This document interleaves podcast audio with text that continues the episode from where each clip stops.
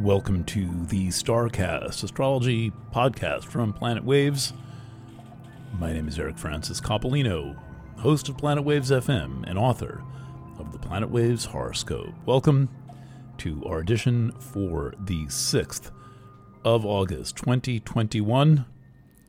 This is the edition covering the Leo new moon, which happens to take place at the same time as a solar event involving just the sun and not the moon, which is when the sun reaches the midpoint of a fixed sign. That is called a cross quarter day. We are now at the cross quarter. Let's start with that. We all know the year is divided into four seasons. What most people don't know is that the seasons are themselves divided into kind of mini seasons, each lasting about let's say how many weeks uh, wait there's 12 weeks in a season so approximately six weeks a piece and when the sun reaches the midpoint between an equinox and a solstice or a solstice and an equinox that is called a cross quarter. And these are kind of not really known that well outside of new age and neo-pagan circles. But what we do know is that sometimes holidays accumulate around the cross quarter day. So, for example, uh, a, a, popular one to pile holidays on is called Lammas, or um, no, wait, Lammas is where we are now. Uh, that's Loafmas.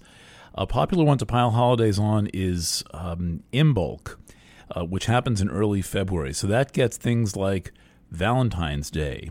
I can't think of any others right now. I didn't prepare a script.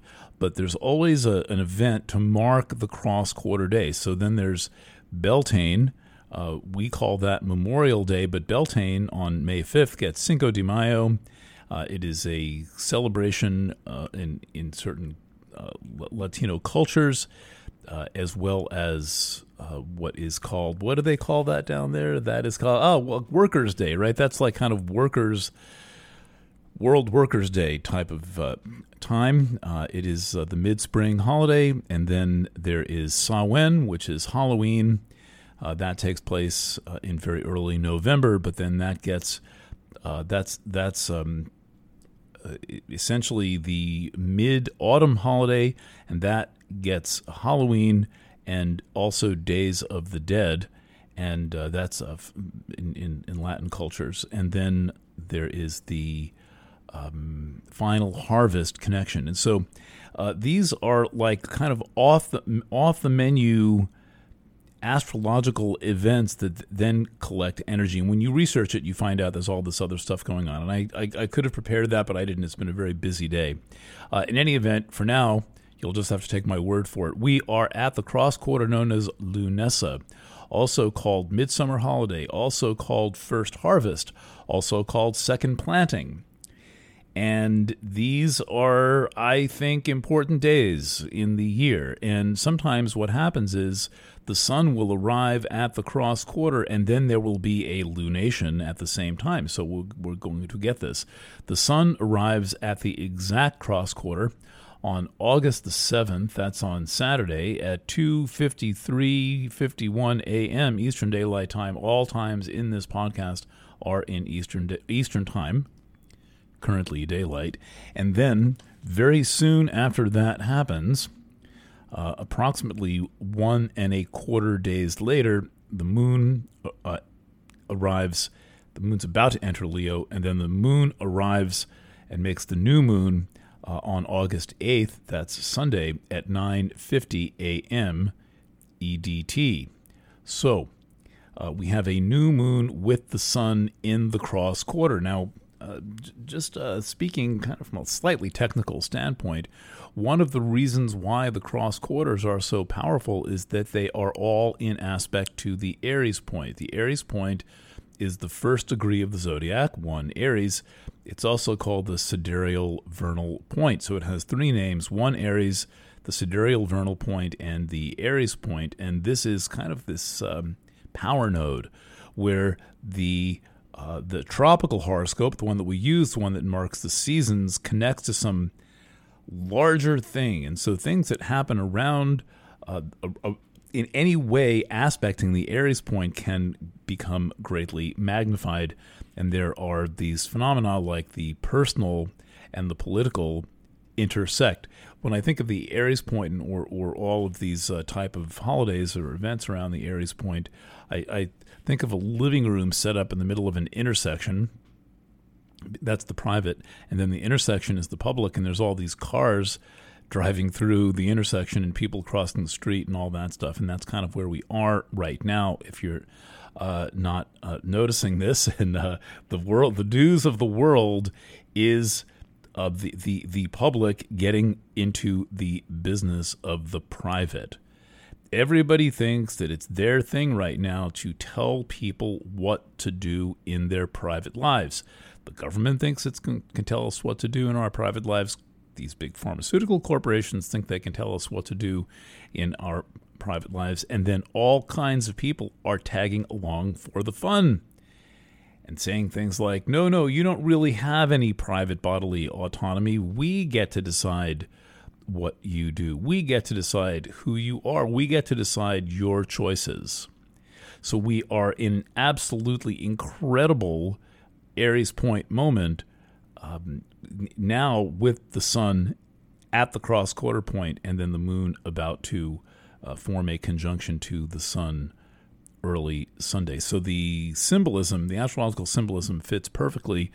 And all you really need to do is watch these go on for a while, and you'll see that the cross quarter days or the quarter days, the t- times when the sun changes seasons, uh, are always influential. But when you start to lay the cycles on top of one another, it gets really exciting. And sometimes there's even an eclipse on top of uh, the the uh, cross quarter point or, or a quarter quarter point, and the the effect is absolutely huge. Like the total eclipse of the sun on the 21st of June 2001 uh, that led into the 9 11 incident right?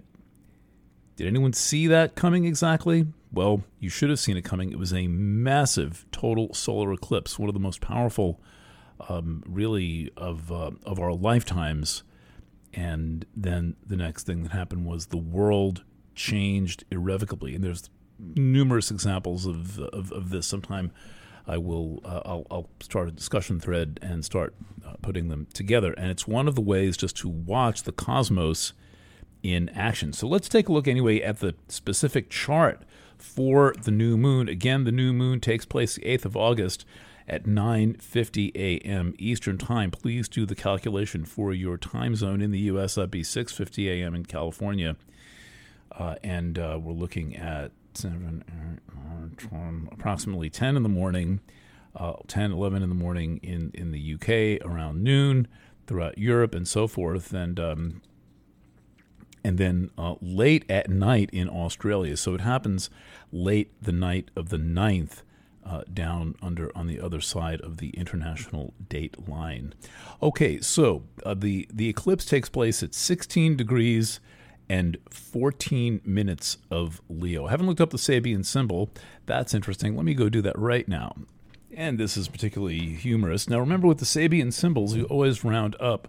So that means that when something is at 16 degrees and one arc minute, it becomes 17 degrees. It's the 17th degree. So uh, the 17th degree of Leo is a volunteer church choir singing religious hymns, the feeling of togetherness which unites men and women in their dedication to a collective ideal. Mind you, whether that ideal is good or evil, it is an ideal. At least we can say that much. Okay, so now there is a uh, a minor planet hanging out there, not an asteroid. It's a um, trans-Neptunian point, and it's pronounced Dziewanna. And this is a somewhat uh, controversial Polish god of nature, uh, hunting, and the moon. So that that that at least uh, it fits the symbolism. And I don't, I haven't traced this back to figure out why some people argue whether this thing really is like an official goddess from Polish mythology. I haven't I haven't peeled back enough layers, but I'm I'm aware of the controversy. But in any event, whether you think that uh, Dziewanna is an official god, kind of like isn't there a controversy over Saint Anthony? Like what happens when when your patron saint is is is defrocked? Anyway, the the, the movement is toward believing in Dziewanna, which is good because we should believe in you know nature hunting and the moon. Sounds a little bit like the uh, Roman god Diana. No, that's the Greek goddess. Sorry, Greek goddess Diana. Uh, and this is exactly conjunct the new moon to the degree, occupying the same degree, the one about the choir singing. So uh, that's that's exciting. There's always something, but that's the only thing uh, on on a list of about 100 or so uh, planets that I use that is exactly in that degree. Now, uh, there are other aspects. Uh, for example, in the in the middle of the fixed signs, the new moon is conjunct Uranus. Uranus is at 14 degrees Taurus and 44 minutes. That's an exciting placement. It's ch- stirring up all kinds of things. It's uh, creating volatility. It's it's uh, disorienting people in their values. Um, it is also about the intrusion of the electrical and the digital. That would be Uranus, and and the uh, what what I think of Uranus as representing is uh, the, definitely the electrical, the, the, digital, and then industrialized science. Uranus is not the pure science of somebody like uh, Isaac Newton. Uh, Uranus is the industrialized science of of things like what do we have to do to build this factory that's going to run on electricity? Uh, that's kind of a, a late 19th, early, uh, late, what century? Late, one of those from a while ago where they were figuring out how to like plug shit in uh, and how to make electricity. And they realized how efficient this was and how you could power all these machines with electricity, just stick a paddle wheel in and all that.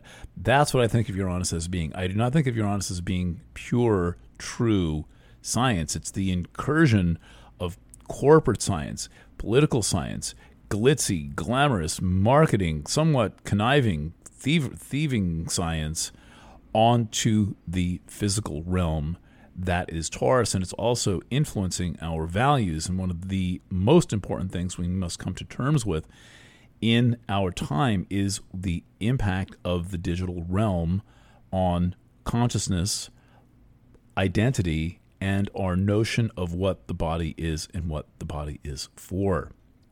Following me here, uh, this has radically changed everything. And once you start to study this and consider it and look at it and see the implications of this, we are just not the same people that we were 10 or 20 years ago uh, and this is why things that could not possibly happen 10 or 20 years ago are happening now. It's not merely that the information is coming over the internet, it's that the internet has completely transformed our orientation and our notion of what it means to be in a body. And this generally happens without anybody giving their permission.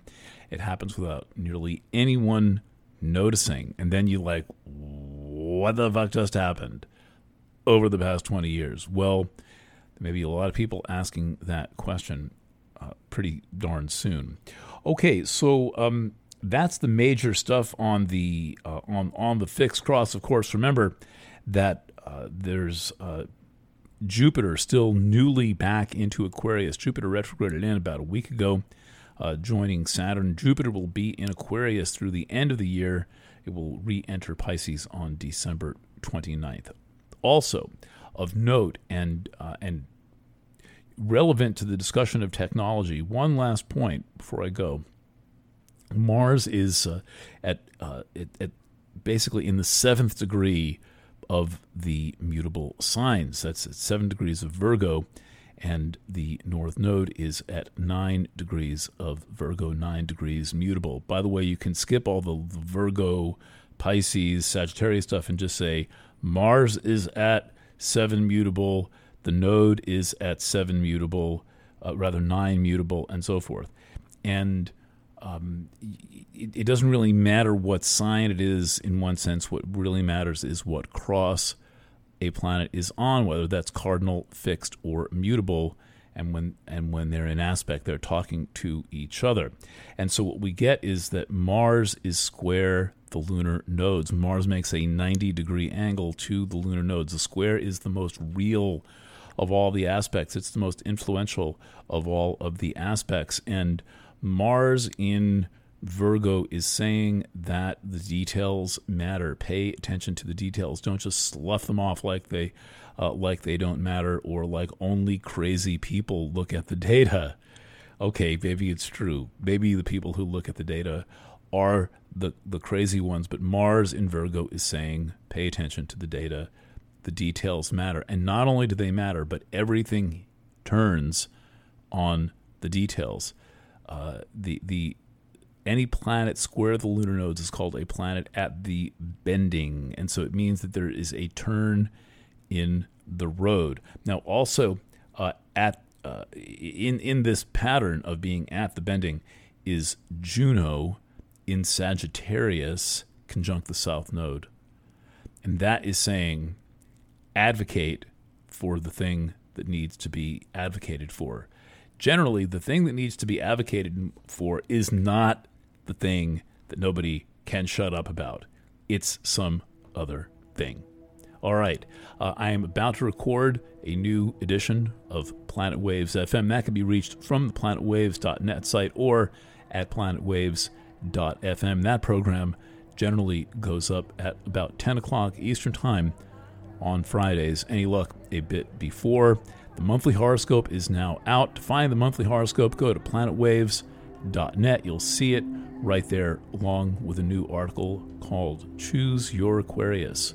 Choose Your Chiron.